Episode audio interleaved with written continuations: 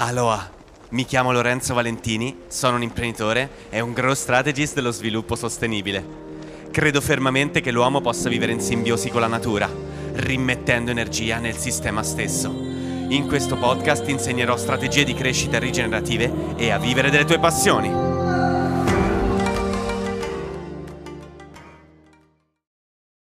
Allora, oggi voglio parlarvi di un argomento a volte anche molto difficile da affrontare, perché si parla di crisi, perché si parla di cambiamento, si parla di, del come si può affrontare determinati momenti difficili e soprattutto vi parlo del come io ho affrontato determinati periodi difficili all'interno della mia azienda.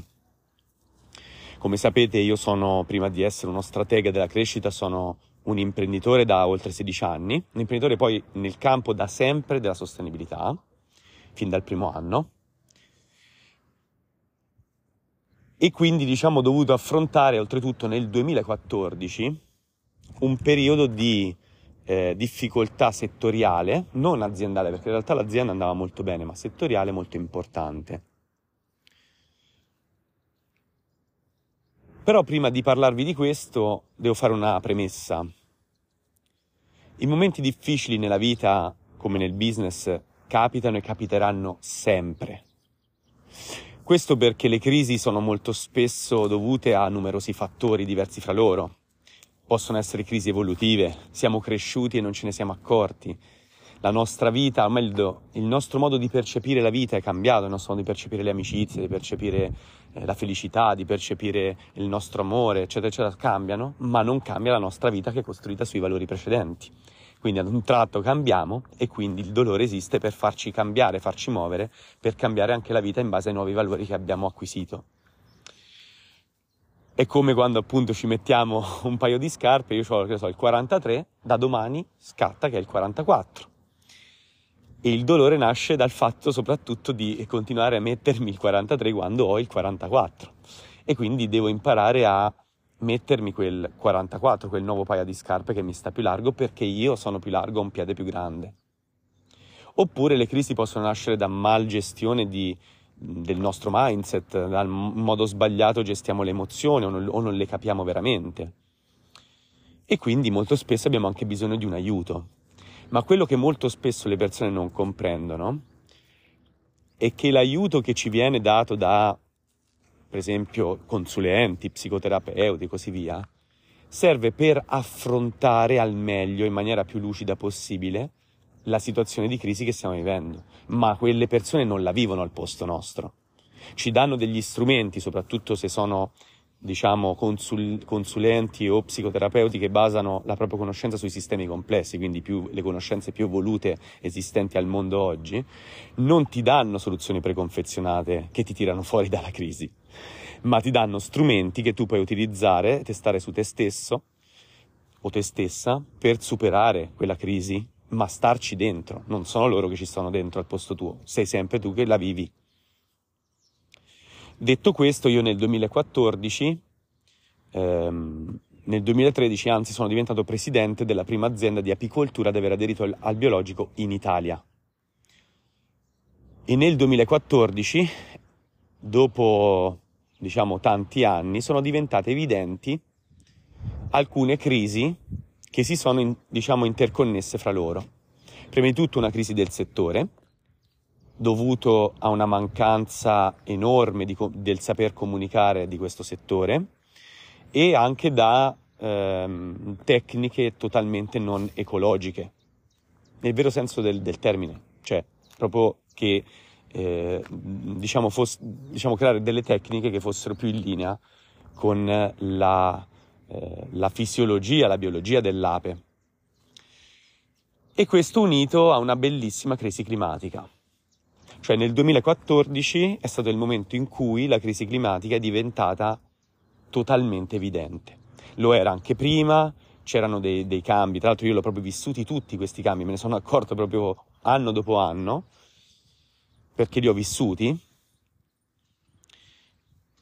E questa crisi ecologica è diventata proprio esponenziale nel duemilaquattordici, proprio evidente al massimo, cioè ormai non era, non era più possibile negare la sua, eh, diciamo, esistenza. Quindi cosa è successo? Che il mio settore è entrato in una profonda crisi di mercato, dovuta appunto a tantissime problematiche interconnesse fra loro. Io ve ne ho dette tre, ma ce ne sono molte altre. E come si fa a uscire fuori da una crisi di mercato? O da una crisi in generale? Ovviamente qual è il problema più grande? Che quando sei in una crisi c'è una grandissima confusione. Confusione dovuta al fatto che magari non l'hai mai vissuta, quindi non hai strumenti efficaci da poter utilizzare, per il semplice fatto che non li hai mai utilizzati, perché non li hai mai dovuti utilizzare, o se non altro in quel modo, in quel contesto. Quindi l'arma che noi abbiamo già più grande contro le crisi è aver passato altre crisi e aver utilizzato degli strumenti. Che non significa utilizzare le stesse strategie precedenti, perché molto spesso non funzionano, anzi, molto spesso sono anche delle trappole che ci tengono dentro a problemi futuri. Ma è capire come, quali strumenti io ho utilizzato e come posso, nella nuova situazione, amalgamarli per trovare una soluzione, proprio soprattutto anche come mindset. Quindi, per, per imparare ad affrontare le crisi, oltre, e se c'è bisogno, farci aiutare, dobbiamo stare dentro le crisi, non c'è altro modo. Se vuoi imparare a navigare una barca a vela durante la, la tempesta, devi guidare una barca a vela durante la tempesta più possibile. E questa è la cosa che la maggior parte delle persone odia profondamente, stare nelle crisi. Ovviamente è anche normale, no? Perché quel dolore ci serve per uscire fuori dalla, dalla situazione in cui ci troviamo, per crearci, come detto prima, la vita che oggi desideriamo. Quindi è normale che non amiamo profondamente le crisi, ma sicuramente sono una grandissima fonte di opportunità e di risorse.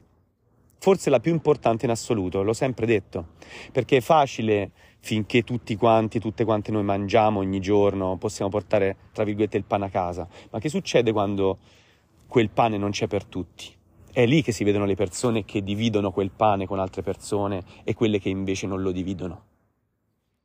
Perché finché ce n'è per tutti è facile essere altruisti, è facile eh, trovarsi in situazioni in cui puoi aiutare gli altri. Il problema è quando invece tu hai un problema e tutti abbiamo un problema. Quindi è nelle difficoltà che si vede anche chi sei, come affronti le difficoltà. La seconda cosa, come ho fatto ad affrontare questa cosa? Beh, ho fatto quello che solitamente faccio, cioè ho iniziato a... a studiare. Penso che dal duemilaquattordici al duemiladiciotto-diciannove di aver fatto tranquillamente più di diecimila euro di corsi di formazione. Corsi su tutto, su tutto, su, sulla scrittura, su già, che poi erano tutte cose che già facevo, su costruzione di siti web, su lanci di prodotto, marketing, eh, sulla sostenibilità, sistemi complessi, eh, poi dopo Con val- cioè, alcune mi sono servite più di altre, però diciamo in linea generale ho speso veramente tantissimo nella mia formazione. E questo mio spendere nella formazione, questo mio poi attuare le cose che studiavo, perché la cosa più importante è testarle, se, no, no, se non le vivi non lo sai, non hai un feedback, nessuna di queste ha, ha mai funzionato realmente. O meglio, era un'illusione, non è che non funzionavano, mi aiutavano a mantenermi a galla in un sistema in cui il flusso era in totale discesa. Ed è qui un'altra lezione molto importante che ho imparato da ex maniaco del controllo e ex perfezionista, quindi, che è una cosa che pochissime persone accetteranno, quella che sto per dire. La maggior parte del successo della nostra azienda non dipende da noi. O meglio, non siamo noi che possiamo controllare direttamente il successo della nostra azienda. Ma è un'illusione quella che voi avete. La maggior parte dei progetti che a me hanno funzionato e che ho potuto testare funzionavano perché c'erano preesistenti dei flussi importanti di persone, di ricerca, di, eh, di desiderio che esistevano già nel mercato. Quindi se si parla di successo nel breve periodo, non dipende quasi mai da voi questo successo. A volte sì, ovviamente, la capacità di direzionare questo flusso, ma nel lungo periodo invece dipende quasi esclusivamente da voi. Ma dipende dal non desiderare il controllo su ogni cosa. Questa è la più grande lezione che ho imparato. Noi siamo come dei giardinieri che non controllano il giardino, ma controllano il tempo in cui il giardino prospera o si degrada. Cioè noi siamo delle persone che cercano di direzionare i flussi. Detto in maniera, diciamo, con un'altra metafora, è come se noi volessimo controllare un fiume. Come si controlla un fiume? Non si può controllare un fiume. I flussi esistono, ok? Che è il fiume, è la grandezza del fiume, l'intensità dell'acqua che c'è nel fiume. Poi possiamo imparare a direzionare costruendo degli argini adatti, fare in modo che il fiume segua gli argini. Quindi più che creatori di flussi noi siamo in, in qualche modo persone che cercano di gestire questi flussi, che sono preesistenti indipendentemente da noi. Alcuni, perché no, possiamo anche crearli sicuramente, assolutamente, anzi. Ma la nostra bravura non è tanto nel saperli creare in sé per sé, ma nel saperli gestire nel lungo periodo. Perché questi flussi ci sono. A volte mi fanno sorridere certe persone che dicono: ho attuato questa strategia, ha avuto successo. Ho fatto duemila, tremila follower in una settimana e così via. Il saper gestire queste situazioni, questi, diciamo, flussi, è molto importante e molto spesso, ripeto, non dipende neanche da voi. Per esempio, noi con l'associazione Floema abbiamo fatto un mese fa uno swap party. Praticamente si può dire, tra l'altro io non ero presente in maniera, diciamo, forte anche nella comunicazione, l'hanno organizzato loro. Non è stata fatta una comunicazione chissà quanto forte, anzi, ne è, praticamente anzi, è stata fo- forse fatta molto al di sotto di quello che solitamente andrebbe fatto. Bene, sono venute una marea di persone. Cosa fa la maggior parte de- delle persone, di chi organizza questi eventi? Inizia a gasarsi e dice: ah, vedi quanto sono stato bravo, come siamo stati bravi a fare questa cosa, eccetera, eccetera. Siete stati bravi a fare cosa? A organizzarla, quello sicuramente sì, cioè siete stati bravi a organizzare un evento e a farlo nel miglior modo possibile che poi voi potevate farlo. Ma che sono venute quelle persone, quella quantità lì, non è stata dovuta a noi, perché non abbiamo fatto pubblicità in maniera adeguata, ma perché c'era un desiderio preesistente delle persone di fare questa cosa. Non è un caso che lo swap party oggi sia una, una moda sempre più crescente, indipendentemente poi se a me piace o meno questa cosa. Ma indipendentemente da questo, è stato un... diciamo una, un evento che, avrebbe, che ha avuto successo indipendentemente da noi. Noi siamo stati bravi a creare un evento dove c'era un desiderio preesistente che oltretutto nemmeno sapevamo, quindi bravi fino a un certo punto, a, bravi semmai a seguire quello che noi desideravamo fare. Se è stato fatto è perché lo desideravamo e quindi abbiamo seguito ciò che desideravamo. Dove possiamo intervenire noi come strateghi? Nel comprendere cosa ha funzionato realmente e cosa non ha funzionato e come funzionano i flussi. Esserci nel momento in cui il flusso arriva. Questo noi dobbiamo imparare a fare e imparare a canalizzarli. Se noi avessimo fatto una comunicazione molto più forte, sarebbero venute forse il doppio se non il triplo delle persone che sono venute, e già si sta parlando di centinaia di persone, cioè saranno venute almeno cento persone, ripeto, poi in una cittadina molto piccola e nel giro di due giorni. Quindi è stato proprio un evento con un successo enorme, ma non dovuto Anzi, dovuto anche a noi, ma con una percentuale esigua. Quindi dobbiamo proprio iniziare a comprendere che i flussi sono preesistenti indipendentemente da noi. La nostra bravura è nel imparare a coglierli e saperli canalizzare. Questo deve essere chiaro per chi fa l'imprenditore. E questo lo può capire, attenzione, strateghi, lo possono capire soltanto strateghi che sono imprenditori. Perché se tu non hai mai avuto un'azienda, sta cosa la puoi aver letta sul libro, ma non sai assolutamente di cosa si sta parlando. Io sono sedici anni che faccio l'imprenditore e mi capita continuamente questa cosa, continuamente. Nel duemiladiciotto, proprio nella stessa azienda che ha avuto una crisi di settore, è stato l'anno, anzi il duemiladiciannove mi sembra, che abbiamo guadagnato più in assoluto coi corsi di formazione. Perché? Perché c'è stato il flusso del Covid. noi non è che abbiamo fatto nient'altro, diciamo, rispetto al passato, abbiamo semmai aumentato un po' la forza della comunicazione, della differenziazione. Ma nel duemiladiciannove si sta parlando che siamo passati da trenta a settanta e rotti mila euro di ricavi. Questo cosa significa? Che non è stata una nostra bravura. Cioè è stata la nostra bravura capire questa cosa e saperla canalizzare, ma il flusso era preesistente, non l'abbiamo creato noi. Noi semplicemente eravamo presenti quando il flusso è arrivato. Questa è la nostra bravura, essere presenti nel presente, qui ed ora. Detto questo, quindi, non c'erano strategie che funzionavano. Cioè io nel duemilaquattordici ho testato fino al duemiladiciotto duemiladiciannove veramente centinaia di strategie. Ogni giorno studiavo, diecimila euro di più spesi nella formazione, con veramente io sempre studiato con i migliori in Italia o nel mondo, sempre ricercato i migliori nel settore dove io volevo studiare, proprio perché è sempre stata la mia mentalità fare questo. Cosa quindi è successo? Che la situazione è andata peggiorando, con ovviamente alti e bassi, come succede nei flussi, cioè una, una curva in discesa non è mai totalmente in discesa, ci sono sempre dei picchi di alti e bassi che piano piano però si diventano sempre meno importanti. Detto questo, quindi, cosa è stato che mi ha tirato fuori dalla situazione in cui mi trovavo? È stata una cosa che avevo fatto in maniera pregressa. Per fortuna intelligentemente, anzi a volte mi sorprendo, a volte della, della non so, anche a volte delle intuizioni che ho avuto, malgrado la mia incoscienza in qualche modo rispetto adesso, cioè adesso ho una consapevolezza del business, dei flussi totalmente diversa, è molto più eh, diciamo arguta di quello che avevo nel passato, eppure comunque più o meno istintivamente riuscivo a capire alcune cose, anche se poi sbagliando in maniera a volte anche mh, vergognosa. Quindi assolutamente l'errore è sempre stata la mia più grande arma, detto imparare anche da quegli errori. Detto questo, cosa mi ha tirato fuori quindi dalla situazione in cui mi trovavo? Una differenziazione pregressa. Cioè, quando tu vivi una situazione di crisi, qual è il modo migliore per uscirne?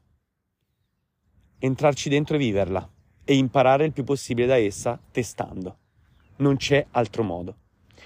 Da questa situazione però io ho potuto viverla in maniera diversa rispetto a tante altre aziende del settore, anzi io nell'inizio della crisi ho guadagnato tantissimo rispetto alle altre aziende che chiudevano, chiudevano, non sapete quante aziende hanno chiuso durante quella situazione, eppure io navigavo e mi domandavo anche ma come cacchio è possibile? Proprio anche con umiltà, cioè di dire vabbè ma cioè com'è possibile cavolo, ci sono persone anche che stimo profondamente che stanno chiudendo, com'è possibile? Stimo proprio anche da un punto di vista lavorativo. E quello che ho capito è proprio questo. Io avevo utilizzato delle strategie di differenziazione che mi hanno permesso di sopravvivere. Perché? Perché quando tu sei, hai diciamo una forte differenziazione, anche per esempio come asset, come prodotti, come servizi, eccetera, eccetera, cosa succede? Che quando te ne va male uno, ce n'è un altro che magari funziona meglio. E quindi magari anche se non è un momento in cui il flusso è buono, perché come ho detto non puoi decidere il flusso, non è che da, da domattina se c'è una crisi di settore tu risolvi la crisi di, di settore. Questa è un'idea totalmente sbagliata dell'imprenditoria che ci deriva molto spesso da un'idea americana del, dell'eroe che salva tutti, non è assolutamente così. In una, in una crisi di settore è molto difficile uscire fuori dalla crisi di settore, è molto difficile. Ma puoi sopravvivere finché la crisi non passa, che è la cosa in realtà molto più facile di questa, anche se è molto difficile ovviamente, ma l'altra è proprio impossibile, o ci riescono veramente casi fortuiti in cui riescono veramente a azzeccare delle situazioni molto particolari, in contesti molto particolari. Quindi qual è il punto? Avendo differenziato l'azienda, quando c'è stata la crisi del settore, ci sono stati dei settori che hanno, all'interno della nostra azienda, che hanno veramente avuto difficoltà a sopravvivere, ma ce n'erano degli altri che invece guadagnavano molto di più. Noi nel duemilaquattordici proprio, anzi no, nel duemilatredici, l'anno prima, perché io già collaboravo con questa azienda, avevamo creato il primo corso in Italia di apicoltura biologica e soprattutto anche con arnie rispetto alle nostre, diciamo, esperienze pregresse in Kenya, Tanzania, anche con collaborazioni come Agronomi Senza Frontiere e altre aziende, eh, diciamo, nel settore della naturopatia, leader nel mondo di, di questa, diciamo, del, del biologico, abbiamo potuto, diciamo, fare cosa? Creare un, un corso che non esisteva prima. E all'inizio, nel duemilatredici, è andata malissimo, malissimo. Il primo corso che abbiamo fatto abbiamo avuto, mh, mi pare, cinque o sei iscrizioni, che però, perché non avevamo chiesto la caparra, quasi tutti si sono disiscritte qualche giorno prima. Quindi non l'abbiamo fatto. L'anno successivo, invece, già c'è stato un, una, diciamo, un, un, una crescita enorme rispetto al passato. Abbiamo avuto, mi pare, tredici quattordici ehm, iscrizioni. Oltretutto era anche la modalità, noi affittavamo dei, eh, dei, delle bellissime case to- diciamo in stile toscano, e in queste case antiche facevamo i corsi con degli apiari, oltretutto eh, con la tettoia sopra, quindi potevamo fare anche il corso anche, in, in, anche se pioveva. E guardate, queste erano tutte cose che nessuno aveva mai fatto precedentemente al duemilatredici, eh? Cioè, vi sto dicendo cose che siamo stati i primi in Italia a fare. Detto questo, che ora non sto a spiegarvi nello, nello specifico tutte le strategie che abbiamo adoperato, ma che cosa è successo? Che quel settore lì è cresciuto enormemente fino al duemiladiciannove. Con un, diciamo, abbiamo sempre fatto all'incirca trenta trentacinque mila euro di, di, di ricavi con il corso, fino al duemiladiciannove che siamo andati oltre i settanta mila euro. Perché? Flusso Covid. Non era merito nostro creare quel flusso, non è che Lorenzo nel duemiladiciannove, mi pare ora, no, era diciannove o venti comunque, ehm, ha ricavato settantamila euro e allora eh, diciamo inizia a credere ancora di più nelle sue potenzialità perché eh, è stato lui che ha creato un guadagno enorme all'azienda. Non è andata così, sarebbe una cazzata quella che mi, che, che, che mi sto raccontando. Com'è andata? C'è stato il Covid, noi c'eravamo, eravamo forti nel posizionamento, eravamo forti in quello che facevamo, non ci siamo messi a vendere gente, non abbiamo sfruttato il Covid, eravamo lì, presenti come dovevamo essere in una situazione anche se non c'era il Covid.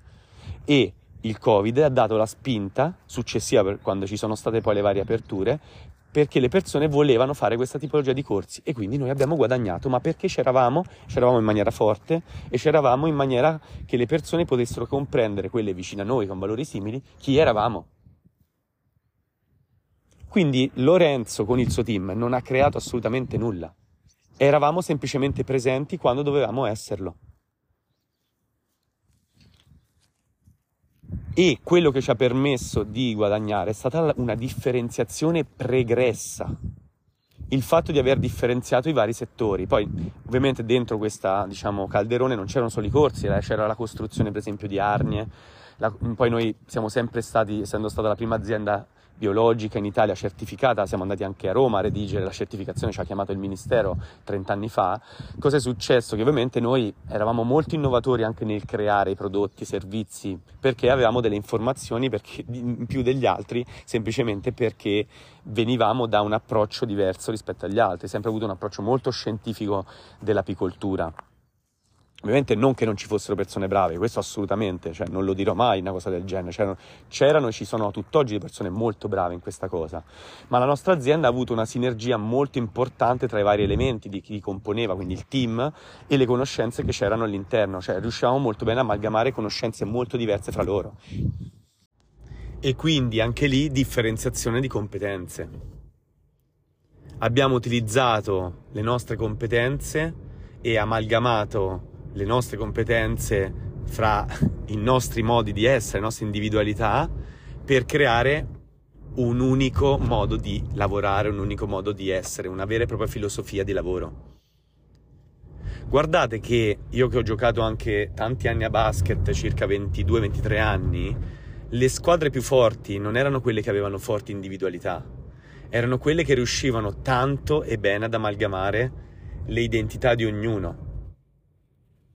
Cioè la capacità che ha un giocatore di capire dov'è un altro giocatore in quel momento e che cosa vuole è fondamentale in una partita o in una squadra, come lo è appunto in un team di lavoro. e quello che noi abbiamo avuto, malgrado le mille difficoltà, eh, perché non voglio nemmeno rendere bucolica questa cosa, perché eh, eravamo comunque dei caratteri a volte molto forti, molto diversi fra loro, quindi molti litigi anche a volte, eh.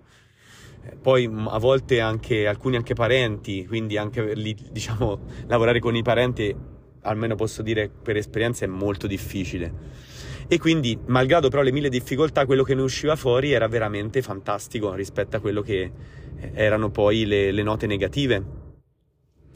Quindi la differenziazione è stata fondamentale nella riuscita di questo progetto e nel, nella riuscita, diciamo, del, della sopravvivenza di questa azienda in un periodo difficilissimo.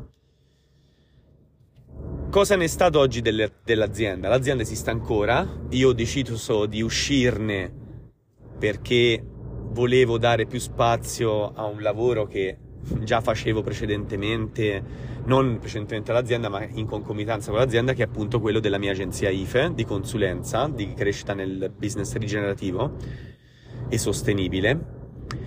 E quindi a un certo punto ho dovuto decidere proprio per una questione di lavoro, cioè dire: che cosa faccio? Eh, do, eh, co- continuo a fare due lavori, però mh, difficilmente, diciamo, eh, coniugabili fra loro, e quindi faticando, oppure voglio focalizzare tutte le mie energie su un unico progetto per poi ridifferenziarmi? E così è stata la seconda decisione che ho preso. Quindi molto spesso le cose che ho imparato, e qui le riassumo per concludere poi la nostra puntata, è che la prima è che per imparare a lavorare e superare una crisi devo stare nella crisi. Voglio superare una tempesta, devo imparare a guidare nella tempesta. La seconda cosa che ho imparato è che i flussi sono fuori dal mio controllo, non li posso gestire, posso imparare ad canalizzarli e ad esserci, a fare in modo che io sia presente nel momento in cui arrivano e sia presente nel modo giusto, quindi f- poi alla fine imparando a direzionarli ma senza controllarli, cioè semplicemente faccio in modo che il flusso, come un fiume, entri nel canale che ho costruito per lui. E la terza e ultima cosa: aumentare costantemente le competenze e al tempo stesso diversificare su ogni livello. Aumento di competenze, aumento di competenze diverse, aumento team, aumento il team di competenze diverse, aumento i settori, aumento la diversità di settori che ho all'interno e la mia proposta di servizi e prodotti che ho all'interno dell'azienda. È tutta differenziazione. E un'ultima cosa importantissima che qui dico per concludere, c'è anche una puntata podcast se vi interessa: la differenziazione del reddito. Il monoreddito è un'illusione che ha creato il capitalismo. È possibile avere più lavori diversi, anche molto diversi fra loro, e li possiamo anche creare diversi fra loro ma collegati fra loro. Dipende soltanto da noi cosa vogliamo creare, perché non ci dobbiamo mai dimenticare che noi siamo natura e noi siamo una delle più grandi strategie della natura, che si chiama biodiversità. Allora usiamola e impariamo ad utilizzarla.